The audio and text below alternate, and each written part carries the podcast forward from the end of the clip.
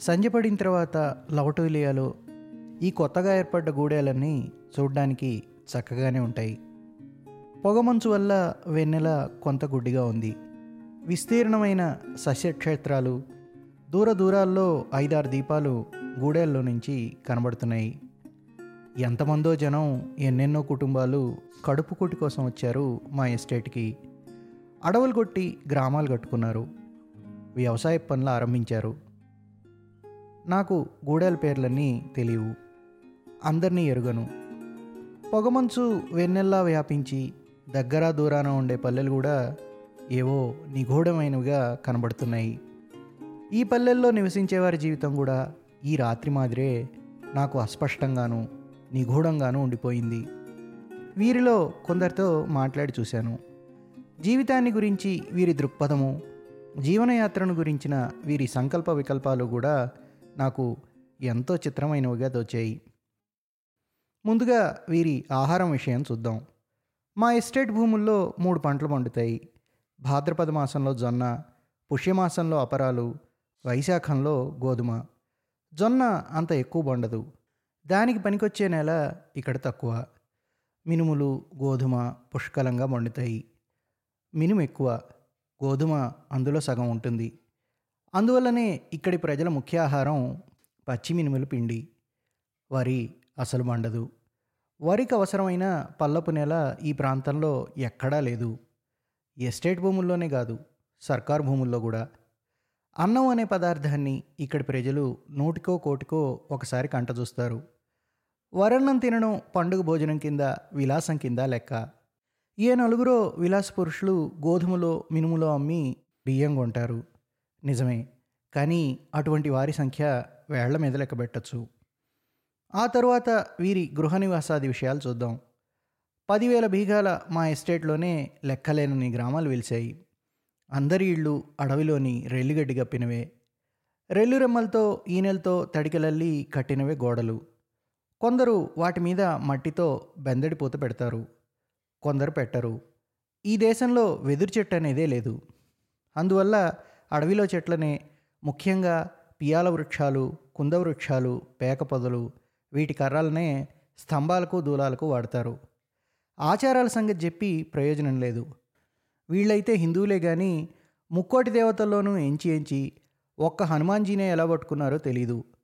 ప్రతి ఒక్క పల్లెలోనూ ఒక ఎత్తైన హనుమాన్ ధ్వజం ఉండి తీరుతుంది. ఆ ధ్వజానికి శిష్టాచారం ప్రకారం పూజ జరుగుతుంది. ధ్వజస్తంభానికి కుంకుమ బులుముతారు. సీతారాముల గురించి హరికథలు వింటారు. కానీ వారి సేవ ముందు హనుమాన్జీ గౌరవం చూస్తే వారి దేవత్వం కంటే సేవకుని దేవత్వమే ఒక మెట్టెక్కువ అనిపిస్తుంది. సీతారాముల దేవత్వం మాటను పడిపోయింది. విష్ణుడు శివుడు దుర్గా కాళి మొదలైన దేవుళ్ళు దేవతల పూజలు అంతగా ప్రచారంలో లేవు. అసలు ఉన్నదా అనేదే సందేహం. నేను మాత్రం మా ఎస్టేట్లో ఎక్కడా చూడలేదు. మర్చిపోయాను. ఒక శివభక్తుని చూచిన మాట నిజమే. అతడి పేరు ద్రోణ మహతో జాతికి గంగోత. కచేరీకి ఎక్కడి నుంచో ఎవరో ఒక శిలాఖండం తీసుకుని వచ్చి నేటికి పది పన్నెండేళ్ళై కచేరీ ముందుంటున్న హనుమాన్జీ ధ్వజం దగ్గర పెట్టాడు. సిపాయిలు అప్పుడప్పుడు ఆ రాతి మొక్కకు కుంకుమ బులుముతారు. ఒక్కొక్కడు ఒక చెమ్మిడి నీళ్ళు కూడా పోస్తాడు కానీ అది ఎవరి ఆదరణ లేక అలాగే ఉంటూ వచ్చింది. కచేరీకి కొద్ది దూరంలో మాసం రెండు మాసాలై ఒక పల్లె వెలిసింది. ద్రోణమహతో ఆ పల్లెకే వచ్చి ఒక ఇల్లు వేసుకున్నాడు. అతని వయస్సు డెబ్భై ఏళ్ళకు పైమాటే కానీ తక్కువ ఉండదు. పాతకాలపు వాడు కాబట్టి ద్రోణుడని పేరు. ఆధునిక కాలపు కుర్రకారైతే డోమన్ననో లోథాయనో మహారాజనో పేరు పెట్టుకుంటారు. ఆ రోజుల్లో ఈ బాబుగిరి పేర్లు పెట్టడానికి తల్లిదండ్రులు సిగ్గుపడేవారు. ఏమైతేనే? వృద్ధద్రోణుడు ఒకసారి కచేరీకి వచ్చి హనుమాన్జీ ధ్వజం క్రింద రాతిముక్క ప్రతిష్ఠ చేశాడు. అది మొదలు ఆ వృద్ధుడు కల్బలియా నదిలో ప్రాతస్నానం చేసి ఒక చెంబుతో నీళ్ళు తెచ్చి ప్రతి ఉదయం నిష్టగా ఆ రాతిపైన అభిషేకం చేసి ఏడుసార్లు పరమభక్తిభావంతో ప్రదక్షిణ చేసి సాష్టాంగ దండ ప్రమాణం చేసి ఆ పైన ఇంటికి వెడుతూ ఉంటాడు. అతనితో అన్నాను కల్వలియా ఇక్కడికి కోస దూరం ఉంది. రోజు అంత దూరం పెడతావు అంతకంటే చిన్న మడుగులో నీళ్ళు తీసుకురావచ్చుగా? అని. మహాదేవుడికి ప్రవాహ జలంతోనే తృప్తి బాబు గారు. రోజూ అభిషేకం చేసే భాగ్యం దొరికింది. ఇదే నా జన్మకు సార్థకమండి అన్నాడు ద్రోణుడు. భక్తుడే భగవంతుడిని కల్పిస్తాడు. ద్రోణమహతో శివపూజ సంగతి పల్లెలకు వ్యాపిస్తుండగా క్రమంగా ఐదారుగురు శివపూజా తత్పరులైన స్త్రీ పురుషులు రావటం పోవటం మొదలుపెట్టారు. ఈ ప్రాంతంలో ఒక రకం సువాసన గల గడ్డి పెరుగుతుంది. గడ్డి ఆకు కానీ ఈయన కానీ చేతిలోకి తీసుకుని వాసన చూస్తే చక్కని పరిమళం వస్తుంది. అది ఎంత ఎండితే అంత ఘాటు. ఎవరో ఒక పెద్ద మనిషి ఆ గడ్డి తీసుకుని వచ్చి ఆ శివుని శిలాఖండం చుట్టూ నాటాడు. ఒక రోజున మటుక్నాథ్ బడిపంతులొచ్చి బావుగారు గంగోత ఒకడు కచేరీ దగ్గర శివుడి నెత్తి మీద నీళ్ళు పోస్తున్నాడు. ఏం బాగుంది చెప్పండి? అన్నాడు. నేనన్నాను పండిజీ ఆ గంగోతాయే ఆ దేవుణ్ణి పది మందిలోనూ ప్రచారం చేశాడు. మరి నువ్వు ఉన్నావు. ఏది? ఏ రోజునైనా ఒక్క చెంబెడు నీళ్ళు ఆ బొమ్మరాయి మీద పోసావా? మటుకునాథ్కి బుర్ర వేడెక్కిపోయింది. అది శివుడుగానే కాదు బాబు. దైవ ప్రతిష్ఠ జరగనిదే పూజకి యోగ్యత లేదు. అది ఉత్త బొమ్మరాయేనండి అన్నాడు. అయితే ఇంకెందుకు చెప్తావు? బొమ్మరాతికి నీళ్ళు పోస్తే నీకేం నష్టం?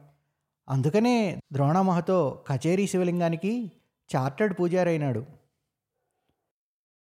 కార్తీక మాసంలో దీపాల పండుగ ఈ దేశంలో పెద్ద పండుగల్లో లెక్క.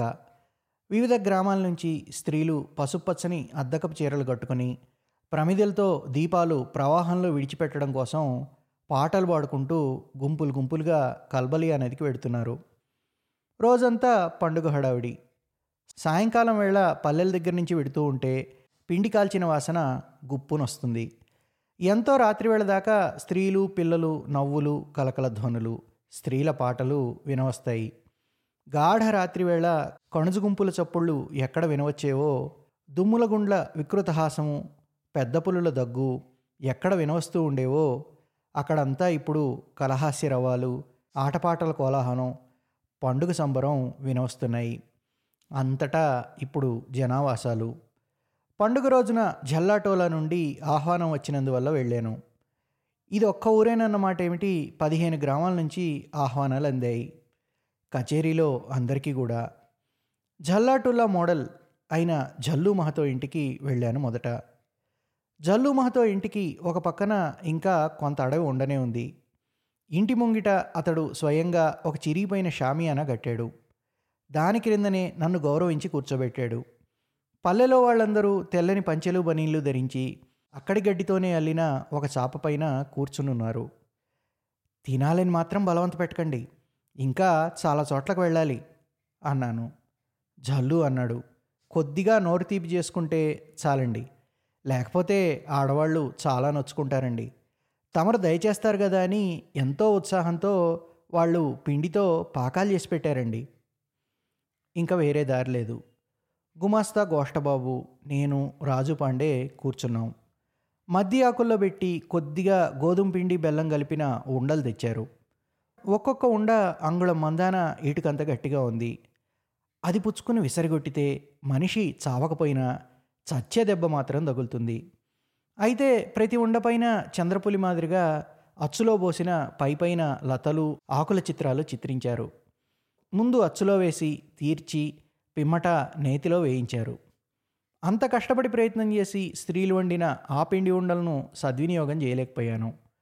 ఉండలో సగం ముక్క అతి కష్టం మీద తిన్నాను. అందులో తీపి లేదు ఏ రుచి లేదు. గంగోత స్త్రీలకు తినే వస్తువులు తయారు చేయటం అట్టే తెలియదన్నమాట. రాజు పాండే అవే నాలుగైదు పెద్ద ఉండలు చూస్తూ చూస్తూ ఉండగా తిని పారేశాడు నా దగ్గర బిడియం వల్ల కాబోలు ఇంకా ఎక్కువ తీసుకోలేకపోయాడు. జల్లాటోలా నుంచి లోధాయ్ టోలా వెళ్ళాను. తర్వాత పర్వతటోలా భీమ్దాస్ టోలా అసరిఫ్ టోలా లక్ష్మణియా టోలా ప్రతి గూడెంలోనూ ఆటలు పాటలు నవ్వులు సంబరాలు. ఇవాళ రాత్రంతా వాళ్ళు నిద్రపోరు. ఆ ఇల్లు ఈ ఇల్లు తిరిగి అవి ఇవి తింటూ ఆడుతూ పాడుతూ తిరుగుతూ రాత్రంతా గడుపుతారు. నాడ అడవిలో చనియా సురతయ్యాల ఇంటికి కూడా వెళ్ళాను. సురతయ్య నన్ను చూసి గంతు వేసి వచ్చింది బాబుగారు ఇంత రాత్రి అయిపోయిందేమండి నేను మా అమ్మ ఇద్దరం కూర్చుని మీకోసం వేరే పీటీలు చేశామండి. మేము అలాగే నోరు తెరుచుకుని కూర్చుని కూర్చుని ఇంత ఆలస్యం ఎందుకయిందా అని ఆలోచిస్తున్నామండి. రండి కూర్చోండి అని చెప్పింది. నచ్చేది అందరినీ ఆదరించి కూర్చోబెట్టాడు. తులసి మహాప్రయత్నంతో భోజనం కోసం ఆసనం సిద్ధం చేయటం చూస్తే నవ్వు వచ్చింది వీళ్ళ ఇంటి దగ్గర మళ్ళీ ఏం తినాలి? సురతియాతో చెప్పాను. మీ అమ్మతో చెప్పు పీటీలు తీసేయమని. ఇన్నెవరు తింటారు? సురతయ్య ఆశ్చర్యపడిపోయి నా వంక చూసింది. అదేం బాబుగారు ఈ కాచినీ తినరు? నేను మా చనియ పదిహేను పదహారు తినేసాం తినండి మీరు తింటారని వాటిలో అమ్మ కిస్మిస్ వేసింది. మంచి పిండి తెచ్చాడు నాయన భీమ్దాస్ టోలా వెళ్ళి. ఇంకా తినను అని అనలేకపోయాను. ఏడాది పొడుగున ఈ పిల్లలు ఇటువంటి పిండి వంట ముఖమైన చూడలేరు కదా? వీళ్ళు ఎంత కష్టపడ్డారో ఎంత ఆస్తో చేసుకున్నారో ఇది. చిన్నపిల్లల్ని సంతోషపెట్టడం కోసం చచ్చి చెడి రెండు ఉండలు నమిలాను. సురతియాని సంతోషపెట్టడం కోసం అన్నాను. బాలే బాగున్నాయి ఉండలు. కానీ అన్ని చోట్ల కొంత కొంత తిన్నాను కాదు. అందుకని అట్టే తినలేను. ఇంకో రోజు వస్తాలే మళ్ళీ. రాజు పాండే చేతిలో ఒక చిన్న మూట ఉంది అతడు ప్రతి ఇంటి నుంచి కొన్ని ఉండల చొప్పున పోగు చేశాడు. ఒక్కొక్క ఉండవరు సంగతి తలుచుకుంటే రాజు పోగు చేసిన మూటలో పది పన్నెండు షేర్లకు తక్కువ ఉండదు. రాజు పాండే చాలా ఆనందంగా ఉన్నాడు. ఈ ఉండలు పాడుగావు బాబు గారు. రెండు మూడు రోజుల దాకా నేను వంట చేసుకోని అవసరం లేదు ఇంకా. వీటితో గడిచిపోతుంది. కొంత ఒక ఇత్తడి పళ్ళెం పట్టుకుని కచేరీకి వచ్చి సందేహిస్తూ ముందు పెట్టింది. చిరిగిన తెల్లగుడ్డ మొక్క ఒకటి మూతపరిచింది. అందులో ఏమిటది కొంత? అని అడిగాను. సిగ్గుపడుతూ చెప్పింది. పండగ పీటీలు బాబుగారు రాత్రి రెండుసార్లు తీసుకొచ్చి తిరిగిపోయాను. నిన్న తిరిగి వచ్చేసరికి చాలా రాత్రి అయిపోయింది. పండక్కి పిలిస్తే అన్ని చోట్లకి వెళ్ళొచ్చాను. సరే అక్కడ పెట్టి వెళ్ళు. ఇప్పుడే తింటాను అన్నాను. పళ్ళెం మీద గుడ్డ ఉతికించి చూశాను. అందులో కొన్ని పీఠీలు కొద్దిగా పంచదార రెండు అరటిపళ్ళు ఒక కొబ్బరి ముక్క ఒక కమలాఫలం. బాగున్నాయే పీటీలు కూడా ఉన్నాయి అన్నాను. కొంత సంకోచంతో మృదువుగా చెప్పింది. బాబుగారు మీరు అవన్నీ తినాలండి దయించి మీరు తింటారని విడిగా చేసి తెచ్చానండి. అయినా వేడివేడిగా పెట్టలేకపోయానండి. ఎంతో కష్టంగా ఉంది. ఏం పర్వాలేదు కొంత నేను అన్నీ తింటాను. చూడ్డానికి చాలా బాగా కనబడుతున్నాయి. కొంత నమస్కరించి వెళ్ళిపోయింది.